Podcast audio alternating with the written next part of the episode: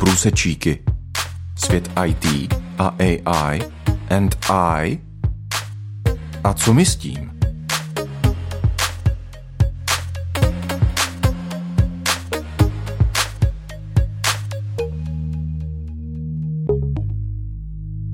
Na Rádiu 7 vás vítám u pořadu Průsečíky, který právě začíná. Od mikrofonu vás zdraví moderátor Petr Matoušek. Průsečíky jsou pořad o využívání umělé inteligence v různých oblastech. Dnes se podíváme na využití ve vojenských konfliktech, jak při obraně, tak i při zkoumání pozice protivníka. Podíváme se nejen na možnosti umělé inteligence v této oblasti, ale budeme také přemýšlet, co to znamená pro člověka a lidskou společnost. V tom nás povede náš host Marian Mužucha. Marian, vítej ve vysílání. Ďakujem za privítanie a takisto pozdravujem aj našich poslucháčov. Vojenské konflikty, o kterých často slyšíme v poslední době, ať už je to válka na Ukrajině nebo teroristický útok Hamásu v Izraeli, přináší do popředí zbraňové systémy, které jsou postaveny na umělé inteligenci. Ať už jsou to drony, které slouží například k průzkumu terénu a vyhledávání nepřítele, přesně naváděné střely či počítačové systémy, které zpracovávají velké množství spravodajských a analytických dat s cílem vyhodnotit chování nepřítele a nalézt optimální směr útoku. Marian, jak se díváš na tyto zbraňové systémy s podporou umělé inteligence? Může tě v této oblasti ještě něco překvapit?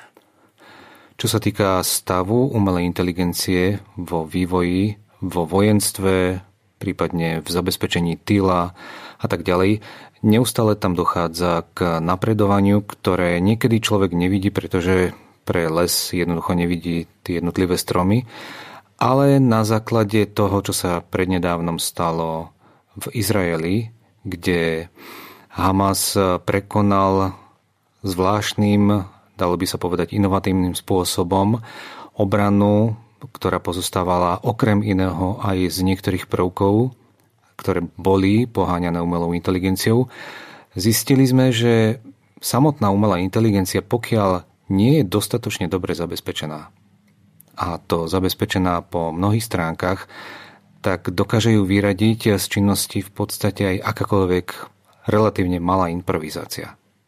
Dokážu ho vyradiť drony, ktoré sú navádzané diálkovo, dokážu ju vyradiť e, prípadne aj ľudia, ktorí sú na rogalách, na, na pádákoch a tak ďalej. Jednoducho, samotná umelá inteligencia nezabezpečuje dokonalú ochranu alebo bezpečnosť, pretože vždy tam treba rátať s tým, že umelá inteligencia je len doplnok oveľa, oveľa vyššieho a oveľa komplexnejšieho obranného mechanizmu a celého systému.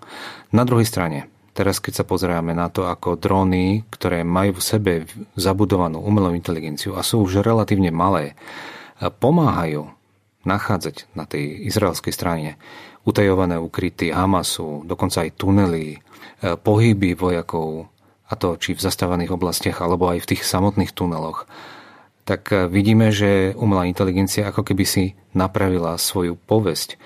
A môžeme rátať s tým, že umelá inteligencia sa bude neustále viac a viac eh, dostávať práve do tej vojenskej sféry práve vďaka tomu, že má potenciál na to, aby analyzovala obrovské množstvo napríklad eh, rôznych obrazových vstupov z lietadiel, z dronov, zo satelitov na to, aby okamžite rozpoznala terén, rozoznala, kde je nepriateľ alebo nejaké nepriateľské štruktúry, ako, ako sa to všetko zmenilo po poslednom útoku alebo po poslednej obrane. Zistuje nielen nadzemné, ale aj podzemné priestory, dokáže zistiť vojenské jednotky, odlíšiť ich od civilistov, e, vyhľadať e, potenciálne ciele a dokonca aj možné hrozby, vtedy, keď ide čisto len o obranu. E, vie odhaliť napríklad tzv. termálne krytie. To znamená, keď niekto sa kryje pred senzormi, ktoré by mali snímať teplo, či už človeka alebo nejakej techniky, eh, vie odhaliť zmeny terénu oproti stavu pred niekoľkými dňami alebo prípadne minútami. Tieto systémy dokážu identifikovať vzory, abnormality oveľa, oveľa rýchlejšie a presnejšie ako človek. A to všetko pomáha samozrejme vojskám, ktoré sú priamo v teréne, ale dokonca aj e, tzv. tomu generálnemu štábu pri strategickom rozhodovaní. Takže e, teraz sa umelá inteligencia stáva naozaj oveľa dôležitejšia. A rozhoduje dokonca, keď sa na to pozrieme očami práve novinárov, ktorí pokrývajú konflikt medzi Izraelom a Hamasom, práve umelá inteligencia naozaj rozhoduje o živote alebo smrti tých zhruba 200 rukojemníkov. Pretože na takú operáciu treba naozaj chirurgickú presnosť. Na druhej strane, a to som vlastne povedal hneď na začiatku, vždy a takmer vždy bude rozhodovať predovšetkým ľudský faktor. Pretože technika, aj keď je veľmi vyspelá, je vždy až na tom druhom mieste. Je pomocníkom, tak ako vlastne v každej inej oblasti. Či nás môže umelá inteligencia ešte prekvapiť v nejakej oblasti? To je otázka naozaj trošku záľudná, pretože samozrejme umelá inteligencia sa veľmi efektívne dokáže naučiť a poučiť z minulosti. A v tomto to je naozaj dobrá. Umelej inteligencii sa tiež dá veriť, keď ide o, predvídanie nejakých rozieb alebo pri analýze rizík. Na základe historických dát, rôznych faktorov dokáže umelá inteligencia predvídať pohyb nepriateľských síl, dokonca rozhodovania, práve v tom ich nepriateľskom generálnom štábe, vie odhadnúť veľmi dobre možné útoky alebo bezpečnostné rizika. Ale okrem toho, ak sa umelá inteligencia použije v kombinácii s nejakou technicky zaujímavou myšlienkou, vznikne napríklad úplne nový e, bojový druh dronu. Máme už totiž nielen letecké drony, tie sú klasické, ale aj vodné, a dokonca už aj pozemné. Tie sa používajú na ukrajinskom fronte na zásobovanie útočných jednotiek, ktoré sú pod neustalou paľbou a potrebujú prísun munície, prípadne aj stravy, zdravotníckého materiálu a tak ďalej. Okrem toho treba si uvedomiť, že umelá inteligencia naozaj veľmi zásadne už teraz e, pomáha e, brániacej sa armáde pri vojenskom zásobovaní. Nielen teda fyzicky, ale aj komunikačne, alebo napríklad e, s pomalením, vytváraním e, tzv. chaosu v rámci komunikácie na tej nepriateľskej strane. A toto naozaj môže rozhodnúť dnešné moderné vojenské ťaženie. Na druhej strane umelá inteligencia môže byť práve tým hlavným vektorom útoku. A preto je veľmi dôležité chrániť e, kritickú infraštruktúru pred e, útokom nepriateľskej umelej inteligencie. Takže bude treba vždy e, predvídať, kedy, čo, kde chrániť, prípadne ako pripraviť e, scenáre, ak by nejaký objekt bol napadnutý alebo nejaká oblasť bola napadnutá, ako, kde poslať dodávku zbraní, palivo, lieky, stravu a tak ďalej. A to všetko umelá inteligencia dokáže urobiť vlastne za človeka. E, bez stresu, veľmi efektívne. Na základe toho spustiť celé procesy, ktoré by trvali ľuďom možno oveľa dlhšie. A tým pádom vlastne umelá inteligencia šetrí čas a práve pri tých začiatkoch a pri rôznych e, vojenských operáciách je čas strašne dôležitý. Takže umelá inteligencia môže, nehovorím, že musí, ale môže, už je to, to schopná sama rozhodnúť, e, na ktorom mieste frontu treba posilniť útok alebo obranu. A to práve vďaka tomu, že práve tento úsek bude zásobovať oveľa efektívnejšie, častejšie, proaktívne vlastne. Ale samozrejme, a to stále ostáva, to bolo vždy, umelá inteligencia práve v tej vojenskej sfére naráža na mnohé etické problémy. Pretože vlastne síce rozhoduje o stratégii, ale tým pádom rozhoduje aj o živote vojakov. Lebo kto napríklad nedostane posilu, to znamená ďalších vojakov, muníciu a tak ďalej, je možné, že rozhodne o smrti týchto brániacich sa vojakov. Alebo v podstate rozhoduje o tom, či niekto zomrie alebo nie. Na základe toho, že dron, ktorý je poháňaný umelou inteligenciou, ovládaný, tak tým pádom zasiahne nejakú nepriateľskú jednotku a ona sama si vyberie cieľ. môže poraniť, tým pádom zneškodniť na istý čas, alebo doslova zabiť. Rovnako môže umelá inteligencia, ako som už aj spomínal, rozvrátiť zázemie. Na druhej strane môže toto zázemie aj ochrániť pred rozvratom. A okrem toho, to, čo vlastne je tu neustála hrozba a pritom neustále sa vyvíjajúca, je práve neustála taká tá skrytá hybridná vojna, ktorá prebieha medzi totalitnými režimami hlavne a demokratickými štátmi západnými. Určite existuje tu aj nejaká vojnová hmla alebo demagogická hmla, takže nie všetko musíme vedieť, nie všetko si vieme domyslieť. Niektoré veci sa v podstate vo vojne vyvíjajú podstatne rýchlejšie, pretože ten samotný konflikt spôsobuje, že všetky zdroje sa primárne orientujú na vojenský vývoj, na zlepšenie myslenia stratégií, na zefektívňovanie procesov a tak ďalej. Umelá inteligencia môže na druhej strane pomôcť aj úplne iným, možno takým pre nás v tejto chvíli civilným spôsobom. Pretože umelá inteligencia v podstate urychľuje všetky procesy, ktoré sa dejú v priemysle, v spoločnosti. A tým pádom v prípade zasiahnutia nejakým zjavným vojenským konfliktom tá spoločnosť je podstatne lepšie pripravená na zvládnutie takého vojenského konfliktu. Pretože je doslova vycvičená, má tie zdroje oveľa lepšie potom alokované a tak ďalej. Jedným z príkladov je, ako umelá inteligencia v súčasnosti pomáha pri zefektívňovaní e, výpočtov v serverov v datacentrách. Vďaka tomu, že sa tam nasadzujú teraz už veľmi inovatívne riešenia, tak vďaka tomu dochádza k výraznej úspore energie, materiálu a veľmi výraznému razantnému zvýšeniu výkonu. A vďaka tomu potom vlastne ten výkon, ktorý dovtedy bol používaný z nášho pohľadu teraz už neefektívne, sa môže použiť na úplne iný smer. Netreba však zabúdať na to, že umelá inteligencia v mnohých smeroch môže byť ešte stále vysoko nepresná. Môže dobre zamerať, môže dobre sa rozhodnúť, ale stačí, keď sa čiastočne zmenia vonkajšie podmienky, napríklad nastane hustá hmla, príliš veľký vietor a tak ďalej a tak ďalej.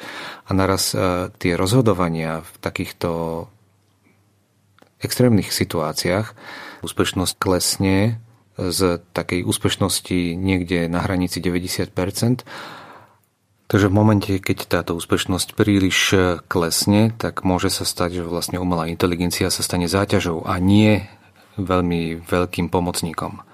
Vidno to napríklad aj na testoch, či už sú to eh, stíhačky, ktoré nie sú riadené ľudským pilotom, ale umelou inteligenciou, alebo pri nejakých zložitejších eh, vojnových strojoch, kde umelá inteligencia je nasadená, ale stále sa váha s nejakým masívnym rozšírením. Pretože keď ide o dron, tak v podstate je jedno, či ten dron prežije alebo nie, pretože je relatívne ľahko nahraditeľný. Ale keď už ide o stíhačky, autonómne tanky alebo niečo iné, tak tam už je to naozaj oveľa, oveľa boľavejšie, keď umelá inteligencia zlyhá v neočakávaných situáciách. Slyšíme také o moderních technologiích, které se používají pro průzkum území nepřítele. Jak to funguje a k čemu se tam vlastně využívá umělá inteligence? V prípade prieskumu územia môžeme umelú inteligenciu použiť nielen na ten klasický prieskum územia, keď ide o to spoznať nepriateľa, prípadne zabezpečiť sa pred možným útokom, ale zároveň umelá inteligencia dokáže preskúmať aj naše vlastné rezervy aj v úplne iných oblastiach. Napríklad, ak si tí, ktorí dobre študovali históriu, pamätajú, v druhej svetovej vojne Veľká Británia mala vážny problém s potravinovou sebestačnosťou a kvôli tomu po celej krajine vyhlásili, že každý kúsok trávnika, každý kúsok ornej alebo úrodnej pôdy sa musí použiť na to, aby tam bolo zasiaté, aby jednoducho bola plná využiteľnosť existujúcich zdrojov. Niečo podobné umelá inteligencia dokáže urobiť aj dnes, ale vo veľa väčšej miere a oveľa hĺbšie. Takže dokáže rozpoznať, ako sa to dané územie, ktoré ona skúma, ako dokáže sa brániť pred možným útokom, ako dokáže prežiť e, prípadné nejaké obklúčenie. Táto umelá inteligencia dokáže vytvoriť e, veľmi presné, autentické scenáre, ktoré potom sa neskôr rozpracujú do podoby, keď tá krajina je nielen ako celok, ale aj tie jednotlivé časti veľmi dobre pripravená na kampaň na dlhodobý vojenský konflikt alebo prípadne na nejakú obchodnú vojnu a tak ďalej. Ďalší taký veľmi zvláštny spôsob, ako je v súčasnosti násadená umelá inteligencia, je, keď v Rusku prednedávnom, už počas konfliktu s Ukrajinou, pospájali všetky svoje databázy do jednotného systému, ktorý by mal reportovať o všetkých aktivitách každého jednotlivého občana eh, na sociálnych sieťach. A zároveň táto umelá inteligencia vraj bude prednostne povolávať do armády tzv. nepohodlných ľudí. To znamená tých, ktorí prejavili na sociálnych sieťach eh, nejakú nespokojnosť, prípadne ľudí, ktorí sú sociálne nebezpeční. Kriminálnici, násilníci, ľudia, ktorí majú napríklad veľmi veľa pokút kvôli prekročeniu rýchlosti na cestách, alebo sú veľmi nedisciplinovaní v platení daní, alebo nie sú to etnickí Rusi, ale sú to z inej národnosti. Doteraz vraj v tom bol chaos a teraz takáto umelá inteligencia vraj sa môže stať byčom, ktorý výrazne zlepší správanie sa ľudí ale na druhej strane môže byť eh, byčom na menšiny národnostné, názorové, náboženské alebo aj iné. Ruskí odborníci, ktorí sa vyznajú v eh, tom svojom systéme, hovoria, že teoreticky práve vďaka takejto unifikácii a vďaka tomu, že umelá inteligencia im dokáže naozaj veľmi dobre pokryť ich vlastné zdroje, môžu získať teoreticky až 25 miliónov vojakov. Samozrejme, umelá inteligencia sa používa aj na mnoho ďalších, e, napríklad e, kriminálnych aktivít, ktoré vlastne sú kriminálne aktivity štátu alebo na úrovni štátu. Obchádzanie medzinárodných e, sankcií napríklad, obchádzanie blokád alebo vo väčšom meradle napríklad, keď ide o politické obmedzenie niektorých štátov voči ich vlastnej politike a tak ďalej. Na druhej strane netreba zabúdať na to, že máme tu množstvo rôznych e, politických obmedzení, ktoré sú dané napríklad kultúrou. E, vidíme tu v mnohých krajinách síce dobré myšlienky, dobré začiatky, ale vidíme, že vlastne boli celé v podstate ponorené do stratená kvôli uplatkarskej kultúry danej krajiny. Alebo vidíme tu aj doslova mafiánskú vynachádzavosť, keď ide o obchádzanie nejakých eh, vopred dohodnutých pravidel. Takže naozaj umelá inteligencia po mnohých stránkach sa prejavuje naozaj dob... Umelá inteligencia sa teda prejavuje naozaj v mnohých smeroch, ale netreba zabúdať na to, že je to stále, a to bude pravdepodobne veľmi, veľmi, veľmi dlho, je to stále hra mačky s myšou. Tam, kde niečo vznikne ako nové, automaticky vznikne nejaký protitlak, protiiniciatíva alebo nejaké, e, nejaká protizbraň. Zabudol som pravdepodobne ešte jeden veľmi zvláštny príklad. Existujú v súčasnosti už nielen samovražedné drony, ktoré sú ovládané umelou inteligenciou, ale aj tzv. seba obetujúce sa drony.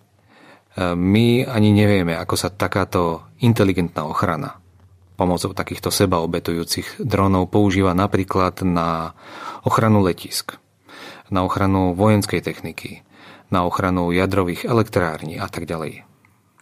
Ve vojenských konfliktech, jako je třeba na Ukrajině, se používají různé prostředky, kterými chceme získat výhodu nad nepřítelem. Zahrnuje to i nasazení nových zbraňových technologií, které nemusí být dostatečně vyzkoušené. Jaká rizika to přináší? Áno, vidíme túto situáciu veľmi zreteľne, napríklad na Ukrajine, kde tá extrémna situácia núti inovátorov, či už na štátnej úrovni, alebo nejakých svojpomocných eh, géniov, k tomu, že vytvoria niečo, čo dovtedy nikoho ani nenapadlo za veľmi krátky čas. Urobia experiment a častokrát práve vďaka tej extrémnej situácii tento experiment dopadne dobre. Aspoň teda vidíme, že tie experimenty naozaj priniesli očakávané výsledky. Či už je to pri vývoji rakiet, pri vývoji vodných dronov, a pri vývoji ďalších rôznych úplne inovatívnych spôsobov nasadzovania existujúcich zbraňových systémov. Ale na druhej strane vidíme, že hoci vďaka umelej inteligencii sa prináša mnoho nových inovácií, vidíme, že ešte stále umelá inteligencia má sklony k chybám, zabúdaniu, k mnohým obmedzeniam, ktoré dovtedy nikto nevedel a práve vďaka tým extrémnym situáciám na boisku v existujúcom vojnovom konflikte väčšieho rozmeru práve tam nachádza umelá inteligencia aj svoje obmedzenia. A vďaka práve takýmto situáciám sa tie obmedzenia vlastne strácajú, pretože e, sa prekonávajú ďalšími a ďalšími inováciami. Možno si niektorí naši poslucháči pamätajú film, kde maličké dróny, ktoré sú ešte menšie ako naša dlaň, ovládané umelou inteligenciou, v podstate premiestnené v nejakých bedniach v dodávke. V momente, keď boli uvoľnené z týchto bední, dokázali doslova zaplaviť celé mesto a dokázali zničiť alebo jednoducho zabiť e, ľudí, ktorých presne mali vytipovaných, e, vopred e, naprogramovaných, koho majú zabiť. A nepomohla žiadna ochrana, ani dokonca ukryt v nejakej miestnosti, v skladoch, v betonových nejakých budovách. Nič, pretože to všetko vlastne umelá inteligencia dokázala nejakým spôsobom prekonať. Ráta sa s tým, že do budúcnosti umelá inteligencia naozaj bude mať množstvo prídavných funkcií v kombinácii napríklad s laserovou technológiou bude môcť zasahovať e, oveľa deštruktívnejšie. Zároveň e, vďaka tým postupom pri zdokonaľovaní umelej inteligencie rozoznávanie nepriateľa alebo rozoznávanie nejakých nepriateľských akcií bude podstatne, podstatne efektívnejšie a bude možné zabraňovať podstatne lepšie rôznym útokom. Ale stále hovorím o tom, že v momente, ako sa niečo vyvinie, tak tá druhá nepriateľská strana prinesie nejaké protiopatrenie, nejakú protizbraň. Takže tieto preteky v zbrojení na úrovni umelej inteligencie tu jednoducho budú stále. Neexistuje dokonalá, efektívna ochrana pred útokom alebo dokonalý spôsob, ako prekonať nejakú obranu. Čo však vieme určite, že skutočne inteligentná ochrana človeka pred útokmi známymi aj neznámymi, viditeľnými aj neviditeľnými, takáto ochrana je len vlastne jedna, ktorá vysoko prevyšuje akékoľvek schopnosti vojenskej umelej inteligencie. Len Boh, živý Boh, dokáže ochrániť človeka. V Biblii v druhej knihe Samuelovej v 22. kapitole je napísané, to vyznáva Dávid, kráľ Dávid, Boh je Bohom mojej skaly, ku ktorému sa utiekam, mojim štítom, rohom mojho spasenia, mojou vysokou pevnosťou a mojim útočišťom. Môj spasiteľu, zachraňuješ ma od ukrutnosti. A v prvej knihe Paralipomenon, 18. kapitola, tam je napísané A hospodin chránil Dávida všade, kamkoľvek išiel. Môžeme si to zobrať aj sami na seba.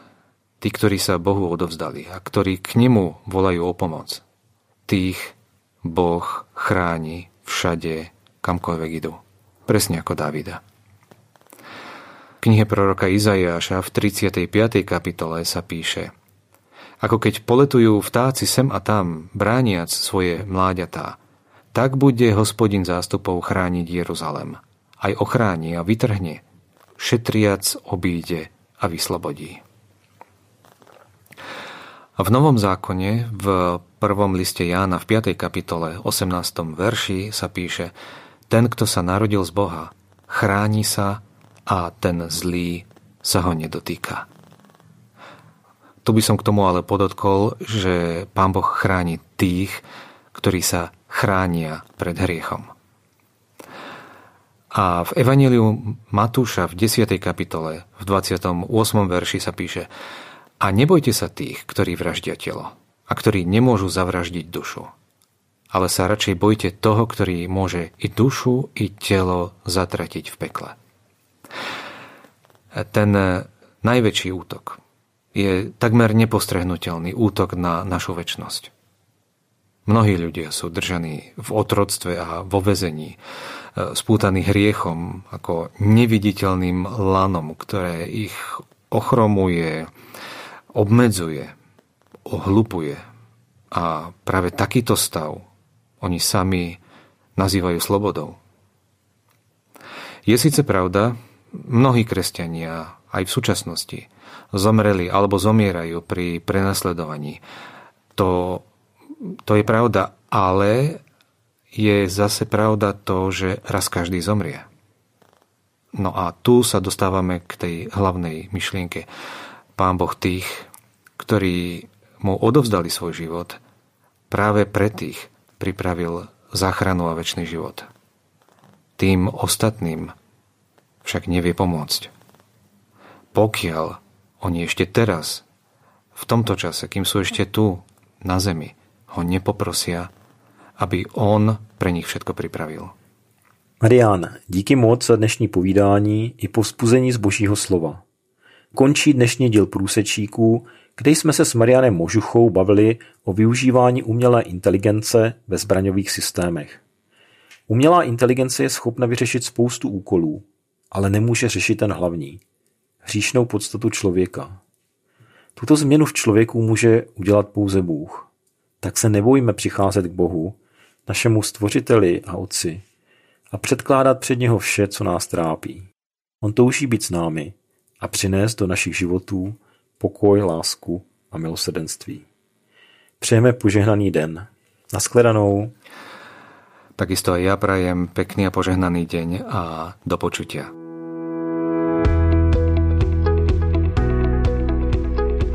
Podcast Průsečíky vznikl na Rádiu 7, které žije z darů posluchačů. Pokud nás budete chtít podpořit, budeme rádi.